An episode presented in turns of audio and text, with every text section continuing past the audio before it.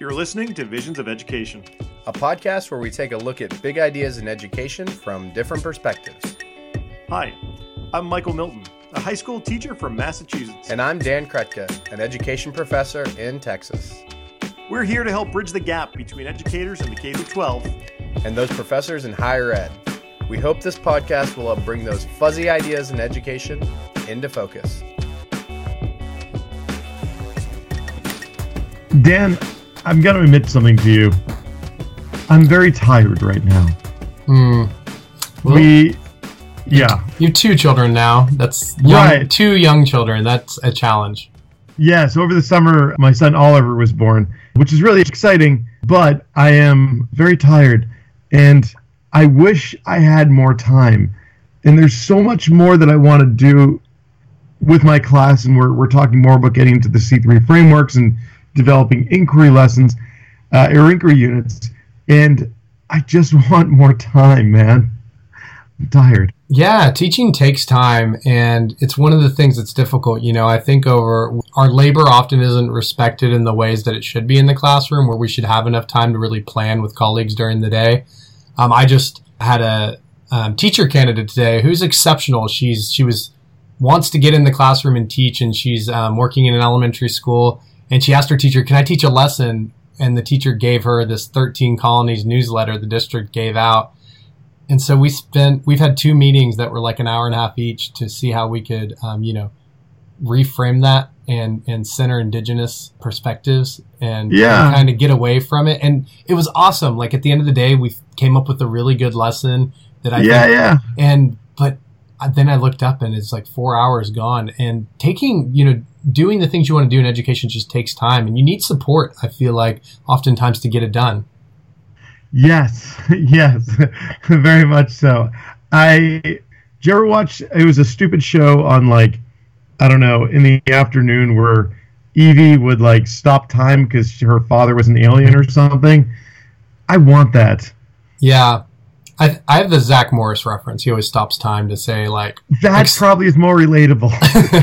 explain the situation. I don't remember the show you're talking about, but yeah, I mean, I, I do too. Don't you just wish you could like when you start your lesson, like five minutes in, you could pause and be like, "Oh, oh I need to go read a little bit more about this," or that's a. So uh, yeah, I think teaching teachers need support, and especially if we're going to teach topics and content in ways that are not often provided to us through districts. Yeah. You know, teaching counter narratives, using high quality sources, asking, you know, really thoughtful questions. That stuff doesn't just, you know, no, you're not given no. that. No, because the like the you know the your traditional narrative that's given to me. I have access to that, and I don't want it. And so, yeah, it would be nice to get more support. Uh, and this isn't a slight against my district by any means. like in general, I feel like teachers do need support to do some better work in history in general. So I think for tired Michael and you know and busy Dan that we would we would love to bring in some guests who can help us talk about the way that they support history teachers and helping to do quality, important, impactful work in schools. And so yes, we would like to welcome in. Go ahead, Michael. You're gonna say something. No, I am so into this conversation. I want to see where it goes. This is timely. This is timely. So we would like to welcome. We have a whole group of, of people working with the UCLA History Geography Project that we would like to welcome into the podcast. Welcome, everyone. Hello. Hello. Thank you for having us. We are thrilled you're here. So we have a whole team of you here who have been working, doing a lot of this work. And so first, before we get too far in, can we hear a little bit about each of your backgrounds and kind of understand how do you go and get into a position like this where you're working oftentimes to support teachers? Yeah, I'll go ahead and start. My name is Daniel Diaz, and I am the uh, director of the UCLA History Geography Project. I've been with the project for five years. Uh, prior to this, I was a high school history teacher uh, for 12 years, and I taught one year of sixth grade, which is an experience I don't like to talk too much about. Um, it was definitely oh, for me. This is just an amazing opportunity I have. I've, I've been mentored by a lot of great history teachers and educators in, in the past, and this is just sort of like an opportunity for me to give back and support teachers in Los Angeles. So I'm really, I'm really excited to have this conversation. I'm really um, honored to be able to do the work that I do. And you know what show I was talking about, correct? Yeah, I think it was called Out of This World. Yes, that is it. Thank you. The theme song is in my head right now. Would you like to swing on a Yeah. star? Yep, Yep. That's it. My name is Amparo Chavez Gonzalez, and I'm probably considered a veteran. I have been a teacher for an educator for 29 years. I kind of stumbled into teaching, and primarily I've taught high school students, but I've taught third through 12th graders, and primarily history. But I've been that elementary school teacher who doesn't have a lot of content knowledge and hoping someone would give me some materials to use in the next 30 minutes. So I can relate to that very much so. I have been a UCLA history coach now for almost 15 years, and I go into people's classrooms, I support them with lesson planning, I model lessons, I work with students. So I kind of, um, I'm there to really help uh, new and experienced teachers develop content and literacy. That's awesome. You get to model lessons. That's exciting because I, I ask everyone to let me come teach lessons in their class and everyone like kind of goes, ha, and then they don't let me come teach in their class. It's hard. People are, people are busy. I know how it goes. People are very busy. I first try to develop relationships with teachers and students. So then kids kind of feel comfortable me stepping in and teachers feel comfortable letting me be there. So it takes a little while, but it, it's, it keeps me excited about teaching too. So That is excellent advice. I like the idea of like a runway where people like show off their great lessons or they, you know, model their their lessons. Ooh, yeah, I like that. We need to, we need to move into that, that space, right? For professional development, actually runway. Yes. Um, I was very lucky to be a part of Central Park East Secondary High School in New York. That was started by Deborah Meier and Ted Brown. And at that high school, it was an open school. So there were years where I had over 2,000 people walk into my classroom while I was teaching and watch what I was doing. And uh, that's where I got my chops in creating lessons and feeling comfortable with that. So it was an amazing experience. What did the actual building look like for that open school? I mean, is it where were you located that people were able to come and observe you teaching so easily? We were in New York City. We had the school was run by teachers, and basically we just had Thursdays was the day that they came into the school to watch me teach. So whoever happened to come on Thursday got to walk into my classroom and uh, participate in it. It was parents could walk in at any time, other teachers could walk in at any time.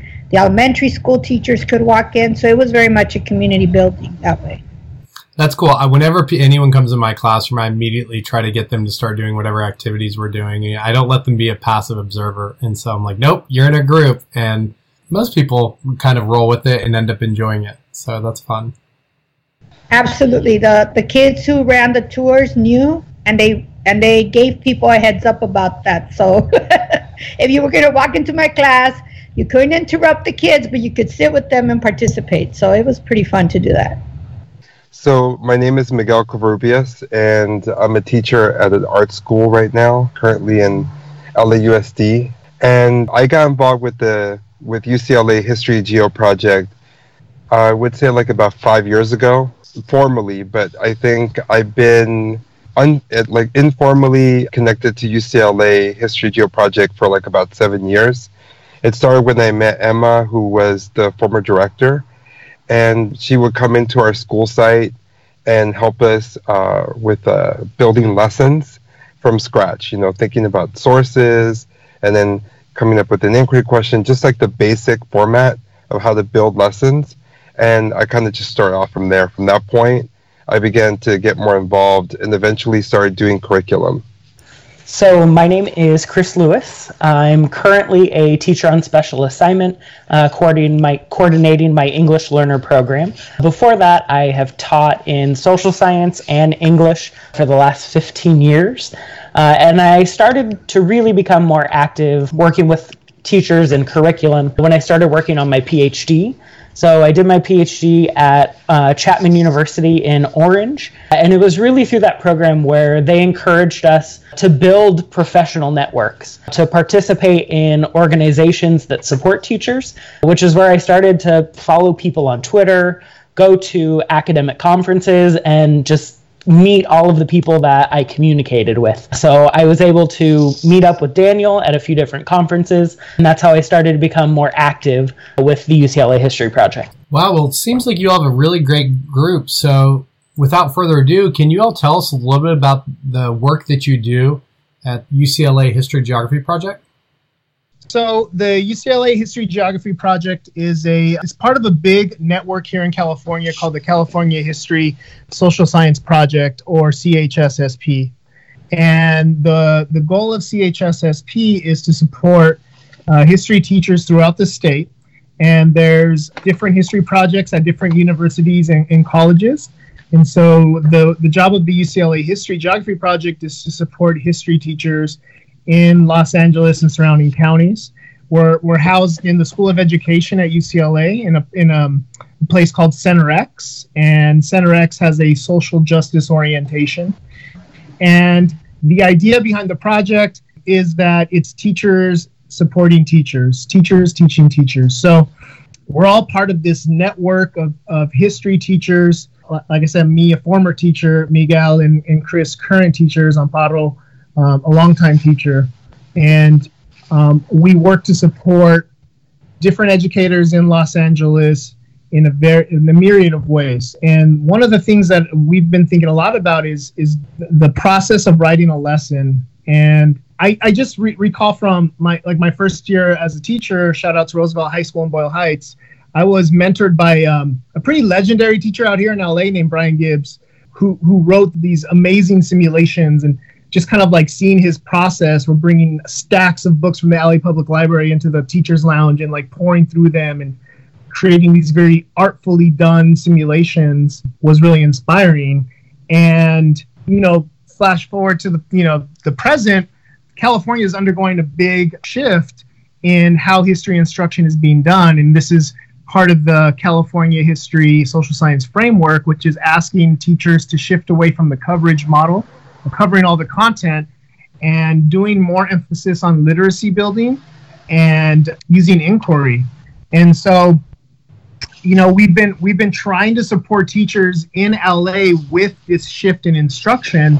And we often tap into skilled teachers like Chris and Miguel to come in to a workshop and model a lesson that they wrote and then talk to teachers about their process.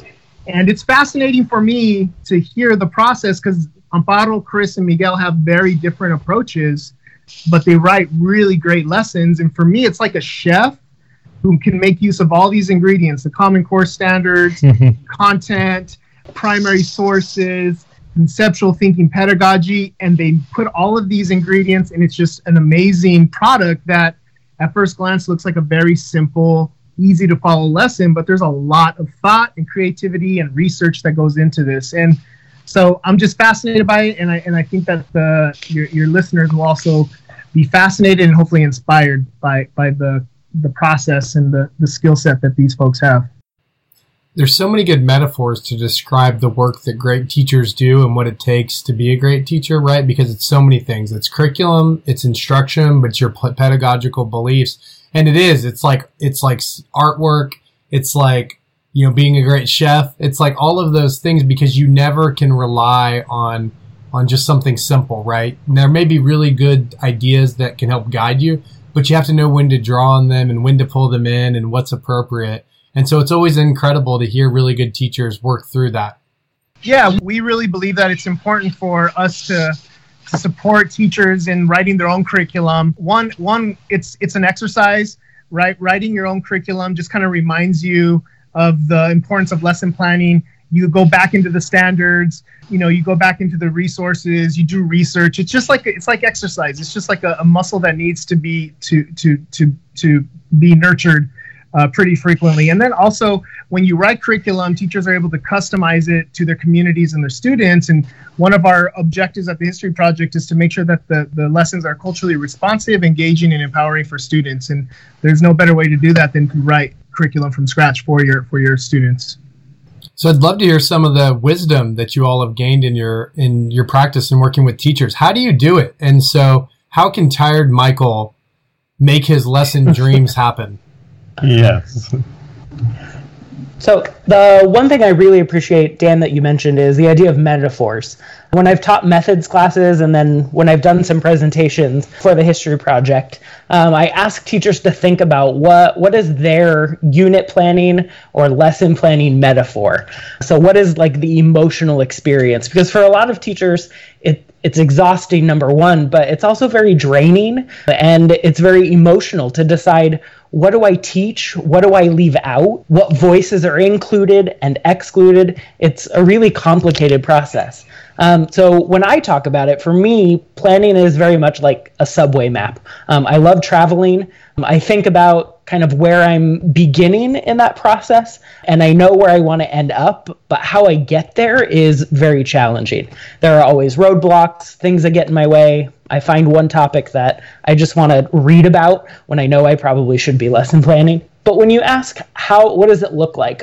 I'll admit that I'm I'm a big picture thinker. Uh, I really like to put everything literally out on paper. So when I work with my teachers, I use some of the unit planning tools that the History Project created, and we start with sticky notes. And I just have teachers think about what are the must-haves in their curriculum. So, what are the topics? What are the texts that they want their students to engage with? Um, and we put them all out on sticky notes, on poster paper, and we start just sorting and figuring out how do we group our content? How do we decide what things relate to each other? Because we know that history is always continuing uh, and there's always so much information. How do we talk about narrowing it down? And I think the most important thing is that it's done together. I taught AP US history for 10 years and I planned by myself for 10 years. So I think finding a group of teachers that you're able to have difficult conversations with and really think through why am I teaching this concept and what do I want my students to get out of it needs to happen in community. and I think that teachers building community uh, is really what's important that's interesting. Uh, you're you're very interested in building communities. You talked a lot about building your personal learning network. So it kind of makes sense that you would also try to create that as part of your lesson planning process. Was that something that you transitioned into, or is that something you at one point it was like a switch that got flipped? In probably my first few years of teaching, I taught eight to 10 different subjects just because I moved from English to social science that I really had to find teachers that were going to help me become a better teacher. And being in a doctoral program, which I'm not saying is for everybody, but it really helped me build an academic community uh, where I was thinking about the difficult topics and then they were pushing me out in to continue that academic work with other people. So it wasn't just a group of people writing and thinking together, but how are we going to use our research and our studying to actually impact other teachers and other students? I think one thing you mentioned, Chris, too, that is really resonating with me lately is that you know there we learn we have so many options in when we're thinking of what a lesson can be right? From approaches to resources we use to to curriculum we include right? Whose stories are included? What's the overall narrative I feel like sometimes I just need to simplify it and like come up with my own checklist of what are the things I want to do in a lesson. And there's this book I read a couple years ago called The Checklist Manifesto, and it's really geared towards professions that have these complex, do complex work. And so the checklist is just meant as a reminder of the things you want to do. It's to tap into your knowledge you already have. And I'm starting to think like I need that, right? Like I need a checklist because I want to do like three or four things in each lesson. But when you're in the midst of planning a lesson, it can be overwhelming. You can lose sight of those things you want to do. I need my, uh, maybe I need my subway map is the better metaphor. I don't know. yeah. And I think that's why working with a group of teachers makes that a, a lot easier because I know that when I'm planning a lesson, probably I'll be generous, 75% of it will go well. But I know that as I'm teaching it, things are not going to work and a strategy isn't going to get what I want out of students. And I have to be able to have a process and a group of teachers to think through that reflection. So it's not just about the planning, it's also what am I doing after I've actually taught it. And I think that's one part of planning that sometimes gets left out. So for me, I think one of the things that's really important is thinking about my audience. And because we teach, well, because I, I teach in Los Angeles, and the majority of my students are diverse. They come from different parts of Los Angeles, different ethnic groups. I'm thinking about like representation and history. I'm thinking about what's missing in the curriculum. And then making sure that I come up with lessons in order to plug those holes in there because when you think about the big American narrative, you're you're missing a lot of uh, a lot of different uh, points in the narrative. So there are certain groups that need to be plugged in. They need to be to need to be addressed because I think in thinking about representation, I have students there. They uh, you know for them it's like well you know what about us? Are we included in American history? Where are we in in history? And so for me, it's really important to be able to think about lessons that address that particular gap. And so that's what I think about. I especially like in here in California, we passed the fact a couple of years was it like in 2012, which basically says that mandates it that we teach LGBT history, the history of minorities, and make sure that it's in our curriculum. So in thinking about that, I think about okay, I think about my audience. I think about my students and making sure that they see themselves in reflected back in the curriculum and so for me, that's really important. So that's where I start. I start with that. What's missing and where does it fit in the big narrative of American history? So when I'm thinking about like a specific like uh, period of time, let's say I'm thinking about the 1920s, the Harlem Renaissance, I'm thinking where can I where can I uh, have this representation? If I'm thinking LGBT, well, why not like do a lesson about uh, lesbian blues singers? So that way they can a teacher can easily fit that in into the curriculum, and then that way uh, that person's students can feel represented. So for me, that's that's a big issue. Uh, a big a big thing that from that I think about is representation. That's so important. I, I was just having that great conversation with one of my really excited teacher candidates I mentioned at the beginning, and that was our whole thing. She got handed a, you know, basically 13 colonies lesson you get handed in elementary. And we just said we don't want to start the story there. Like we can't talk about colonies if we haven't talked about who's being colonized and you know whose land is taken. And so we had to think about like how do we we wanted to center indi- in indigenous stories, and so we had to to reconsider everything. And so it was hard. Like it really took us a lot of mental time to kind of think through that and that one of the things we discussed in my class to my methods class today just was that very fact that not everyone sees themselves as part of the American story in the same way, especially indigenous groups, nations that you know have sovereignty and have their own nations, and so that that even kind of blew people's minds a little bit. Think, oh, like they don't always want to be called the first you know Americans or the first Texans. They actually don't see themselves that way, and so we shouldn't express it. So I think um, always having that counter narrative perspective, so that master narrative doesn't dominate um, our classrooms and curriculum is a is a challenge when gosh we've been doing it for a long time.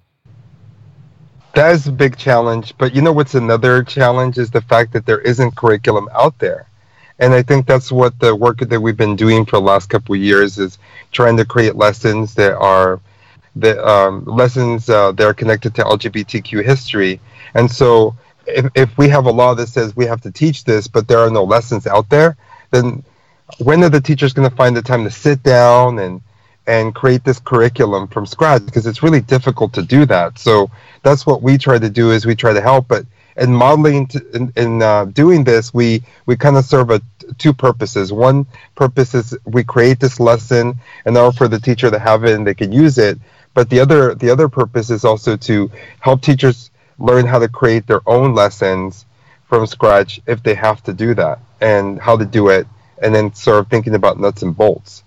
But like, yeah, I think it's really important to generate that curriculum so people can do that. So if you're that history teacher and you're handed the 13 colonies and you're like, okay, so you want to go ahead and address like all these different uh, audiences in your in your classroom, how are you going to do that if there's no curriculum out there? How do you research that? How do you like generate a lesson? And if there's how do you adapt a lesson that's already out there? So a lot of that is that's what makes our work so difficult and challenging is trying to find that curriculum out there or developing it if it's not there in addition to what Miguel said, the idea of localizing history is also extremely important uh, and challenging for teachers. I think we're fortunate as a group that we, we live in Los Angeles and we have access to a lot of archival materials and local history projects. And connecting with UCLA and other history projects um, allows you to talk with historians and professors who are doing this work. So, uh, an example uh, related to ethnic studies is my school and a few of us have worked with a group of historians writing about the San Gabriel Valley. Uh, and they're writing about the history of the community in which we live, which is, a, is an important question to ask our students is that often when they look at a textbook, they're looking at the history of other people um, or they're looking at the history of other experiences instead of asking, how am I part of this history? And how am I going to be part of creating a narrative. And I know Amparo can talk a little bit about Lost LA, which is a great project with KCET looking at Los Angeles history so that our students are experiencing content that's relevant not only to their physical space, but also to just how we understand the community in which we live. I didn't have a choice early on in my career Um, again, at the school that I was at, we had we had a commitment not to use textbooks. So from the very beginning, we researched, we created original curriculums, we created simulations. It was all project based. So my experience in terms of creating lessons is what I tell teachers is this is an opportunity for you to find this experience exhilarating let me be your coach. So when I think about lesson planning, I think about not only coaching teachers, but kids. I, I have this vision of a basketball team, you know, and we have to work with one another and discover and get to communicate and figure out each other's moves and strategize. So I always think of writing curriculum that way. How do I get kids to discover? How do I get kids to work with one another? How do I throw them something that they're not going to it's not going to fit into their schema and they have to rethink it. And then at the end, I I come from a literary literacy based model, so I always think about what do I want kids to execute. If I think of a basketball game, if I think of that approach, I think what what moves do I want kids to execute, which means my literacy. How do I want them to talk? How do I want them to read? How do I want them to write? I I if I find great resources, I'm even willing to put them aside and save them for, a, for another day if they're not going to help kids execute that plan. So I'm always thinking about what are kids going to be able to do and say and read and think and write at the end of this lesson when I think about that. And I try to share that excitement with teachers, right? That if kids can apply and use what you're sharing with them, they're not going to care. And then you got to let them know why they should care. So I spend a lot of time with teachers looking at what content do you have, what lesson materials do you have, and then I get them connected to the rabbit holes, as Daniel calls them, that we go down, you know, these archives and these primary sources, and I and I share pictures with them, and I share documents. And a lot of times that gets teachers excited, like historians get excited, like we get excited, and then they want to repeat the process. And I think to me, that's so invaluable. It gets them away from that textbook that doesn't know their students. And so when I tell teachers, look, if you've got a lesson that is engaging, connected to kids, where kids are doing things, and you can move back and let them execute the game plan, you're going to get rid of the disciplinary issues, the getting out of the seat issues, the fights, whatever it is that you're worried about. Kids are going to be right there with you. If it looks like them, if it's if it's got girls in it, if it's got LGBTQ plus issues in it, if it's got Latinx issues in it, if it's showing them, you know, indigenous people, if it's bringing a controversy that connects to them, you know, about privacy issues and growing up in LA and what it means to have graffiti art, you know, all around them. And why is it that certain folks, their graffiti art is valued and theirs are not? Those conversations get those uh, get kids really excited and they get teachers excited when they see that kids are excited so to me that's what lesson planning does. It it transforms that community by engaging teachers in the process and thus engaging kids. So one of the things that i've been really interested in doing is in localizing history because i agree with miguel i agree with chris and daniel that there isn't enough history about California and LA and the importance it's had in the nation and you know in the world in many ways. And so when Daniel asked me to be part of the Lost LA curriculum, I got really excited because we brought a group of teachers and using the archives and the episodes from Lost LA, we created curriculum sets that teachers could use with the videos. The other project that I'm working on right now is called Our Stories, where we are reaching out to local museums, archival, you know, holding hold play I guess placeholders, archival placeholders in the community, and universities. And we're trying to build a workshop model where teachers don't have to do, you know, go crazy with the research. We're bringing those folks to work with teachers at museums to build some curriculum lessons together. And so we're reaching out to a whole bunch of different places right now. We're excited because museums are ready for this. They want people to see their stuff. and, and, you know, and so it's an exciting time to think about how we build these banks of lessons so that Michael can go back to being, you know, a dad and folks can get home to their families because there's a bank of lessons, you know, and I, to me that's exciting, you know, as a, as a coach and as a as a teacher. We just need to kidnap all these people with sources, people at museums, historians. they have all the sources; they're keeping them from us. We need to kidnap them. I agree. I really like the idea you talked about. You referenced, and I hadn't thought of it. Now that you got me, you all have me thinking of metaphors um, and educational metaphors. I like that you talked about how textbooks don't know students. Right? I like that phrasing. I'm going to start calling the textbook like stranger danger because it doesn't know us and it's not our curriculum. And that's going to be my metaphor. And then we have because we have to find the the curriculum that, that fits our class and community. Well, this is really incredible work, and I think there's so much wisdom coming from the projects you're working on. I think that can give educators, both teacher educators, you know, who are working at the district level, who are working in methods classes, or just teachers who are working trying to figure out how they can work with their colleagues, you know, and peers to improve their lessons. I think there's a lot of great stuff you're doing. And side note, fun fact, I actually was in LA today, um, even though I'm in what? Texas now. Yeah, I know. Well, I was in LA this weekend, and I can only say I was in LA today because technically my flight was so delayed that I didn't get in until like two in the morning last night. So I know, I know everyone feels sorry for me, but I love being in Los Angeles. I get, I luckily travel there a lot, so we'll all have to hang out sometime. Absolutely. Well, we'll get to eat real Mexican food, not Texan food. Oh, okay. Oh. I, I am I am ready for that experience.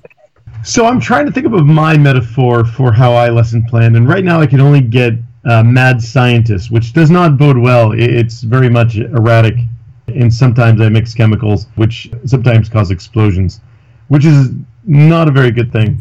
well, it's not sustainable. So, what advice do you have for teachers when they're going into developing their own metaphor, developing their own lessons?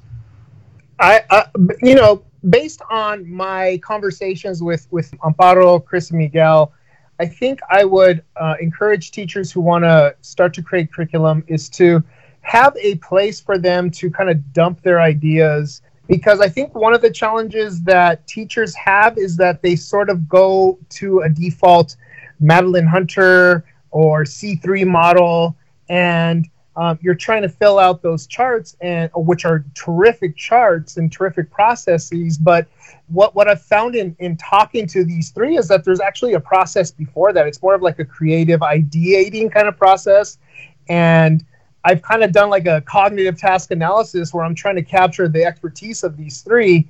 And me and Amparo had a lengthy conversation about this, and we sort of developed this idea, uh, a place to dump ideas in a more structured way. We just call it the canvas.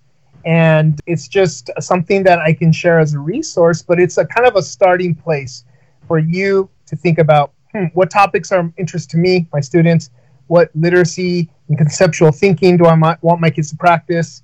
What are some questions I might want to ask? And it's just a place to throw down some ideas and then using that to transition into whatever lesson plan protocol you use. This will be a place to organize your thoughts. Well, great. We will share that, that Canvas model in our show notes, not to be confused with the Canvas Learning Management System, which my students and I have to use at our university. Very different ones. So, so what, what other takeaways do we have for, for enacting this work in the classroom? We'd love to think about what, what advice would you have for someone trying to really go and enact some of these ideas tomorrow in their work? I would tell folks to get excited and to once you've created something, my advice is for at the end, try to think like your students and try it out. If if you find that it's too difficult or it's too complicated or you're getting frustrated, your kids, your students will too. So play with it. Play with it at, through the eyes of the the students you teach and that'll really help you to know if it's going to work or not that's fun. I for uh, one of for a master's course, I took a class on uh, game based design, and we would like play test stuff. And so I had like a group of students who were quite happy having lunch with me and like play testing some breaking things. So this way I can then go ahead and fix it for the next time they want to try to break it again. Uh, it was actually a really great process. I would tell you to use it on your uh, fellow teachers. See if they can do it. If they can Maybe do I'll whatever make friends. you create, yeah, if they can do whatever you create, then your kids might be able to. I would try it on a grade level lower than yours. So I guess like one of the things I always talk to teachers about is thinking about like the hook. When we when we're at a workshop and we're trying to workshop a lesson, I, st- I started thinking about okay, well, what's your hook? You know, how do you like engage kids, bring them in to to the lesson, get them excited about what they're going to learn? Um, also thinking about like choosing sources. What kind of primary sources are the kids going to be looking at? and what method are, are you going to use for the for the students to look at that those particular sources what activities are they going to be engaged in are they these type of hands-on activities uh, what kind of literacy activities. So just thinking about like the different parts of a lesson but starting with that idea right? Like what is the hook? What is going to bring those kids in? Because really that's what gets people excited you know at the at the end. So thinking about that is really important. I've listened to too much of the Moana soundtrack. I just think of Maui and his magical hook, which is was very helpful for you know getting the uh, key heart of Tahiti, Te Fiti. I have not seen the movie the entire way through. Wow, you're such a parent right now. Yeah, I know. Uh, similarly, this would be the magical hook as well, because just like it's important in the movie, it's also important in uh, in lesson planning. At least the introduction, right? And I always like think about how to introduce a lesson, right? Because that's really what is going to have kids engaged from the beginning. Because if you have like, even if the the the the rest of the lesson is really interesting, if you don't get them engaged in it right away, then what happens is you might lose some students. But but you have like a like a really interesting opener, right? Whatever that might be, then all of a sudden the students feel drawn in and they're like, oh, you know, I really, yeah, I'm interested. Like, let's see what else is going on here. What else are we going to learn about? when I think about how I would give a recommendation to teachers, first, what I think is interesting is when we've all talked, we've kind of thought about the end of the lesson and not necessarily the planning of it. And I think that's really indicative of what Daniel was talking about that we all have such different processes for how we think about teaching and how we think about planning. That the one piece I would say needs to be included is that teachers have to plan for feedback and plan for reflection. So even though I'm putting together this whole lesson and I'm asking all of these really big concepts and thinking about the ingredients, like Miguel was talking about, including a step for how did this go for me as a teacher? Getting students to give feedback. How was the experience for them during the lesson? And ways that you could do this is to really invite teachers in to come and observe lessons. Um, or there's a really big movement in doing like uh, videoing your lesson so that it's not just for you to look at it, but for other people to look at it and kind of think of what were some of the instructional moves that you made during the lesson and how did students respond throughout the lesson. Because that's one of like the senses that we as teachers have that we watch students participate all the time but sometimes our classes are so big we don't know how to respond when they're not all reacting the way that we want. So uh, I guess if I got it down to a simple idea is don't plan alone. Make sure that you're building in a group of people who can help you see that lesson to its end and then know that you can you can always go back and fix it. It's okay if it doesn't work. See, my, my students, my students would have yelled and refused to cooperate. So I would have known, I would have gotten immediate feedback. So I, Natural feedback. Yeah, and they've been, you know, they've been doing lesson study in Japan for years, which is such a model I wish we would do more in the U.S., where you, you plan with teachers and you give each other feedback. And, you know, the process is so much a part of teaching there, whereas so often we focus on these narrow little results that are often flawed and problematic in the form of numbers. But this has been incredible. I think that the work you all are doing is really great. And so, yeah, we would like to encourage all of our listeners. If you are curious about any of these ideas, there's two first places you can go. One is go search the UCLA History Geography Project. You can use whichever search engine you want. DuckDuckGo is my preference. I don't say to Google it everywhere, right? And you can go find their site, and then you can go to our show notes where we have we will link several of the things that were mentioned here. So, so thank you all for joining us so much today. thank you. Thank you. Thank you. Thank you so much. It was a pleasure. Other than the UCLA History Project, which has tremendous resources, I was spending some time on it earlier. Where can our listeners find you or your work online? The project has a social media presence. It's at UCLA HGP. That's on Facebook, uh, Twitter, and Instagram. I don't have any social media accounts, but you could definitely follow me via the project. So my Twitter handle is at Chris Lewis underscore one zero. And then I also have one of those teacher blogs that teachers always say I'm going to start doing and somehow dwindles throughout the year. But it's a teachersponderings.com. But it has all of my presentations and all the conferences that I attend. That's where I post all of my resources. I guess I need to think about that. Uh, probably people can reach me if they want to get some resources or some work via my email, and I'll make that available t- uh, for you to put it on the, the podcast. I'm like on social media. I'm on Facebook, but the email I think is is I can provide you an email if people want to reach me. Sure. Well, we- we will have all of that in our show notes for sure. So, thank you all so much again for joining us today, and we certainly hope to find you either through those emails or social media accounts and uh, continue the conversations. Or at a restaurant in LA. Yes, that's what I'm really looking forward to. I'm already planning my next trip to LA to get some really good food. I got yeah, you. come down. We'll yeah, we'll go eat and we'll plan. We'll write a lesson uh, and enjoy some good food. There we go. That's what I'm talking That's about. it. We don't get enough food in teaching while we're working on stuff. That's what I'm saying. I've been saying that for years. So, at the Visions of Education podcast, we're all about sharing the learning. If you're doing something fun and creative in education, or you just want to chat, and we know you do, tweet us at Visions of Ed. We're also on Facebook and that one place I send this up for, but I forget where it is. And if you haven't already, subscribe to Visions of Ed on Apple Podcasts, Stitcher, Google Play, Spotify, and anywhere else you want us to be. And if you write us a five star review, that will help people find this podcast and we will read it on the air. You can find me on Twitter. I'm at Dan Krutka. And I'm at 42 Think Deep. Until next time, this is the Visions of Education podcast. Signing off.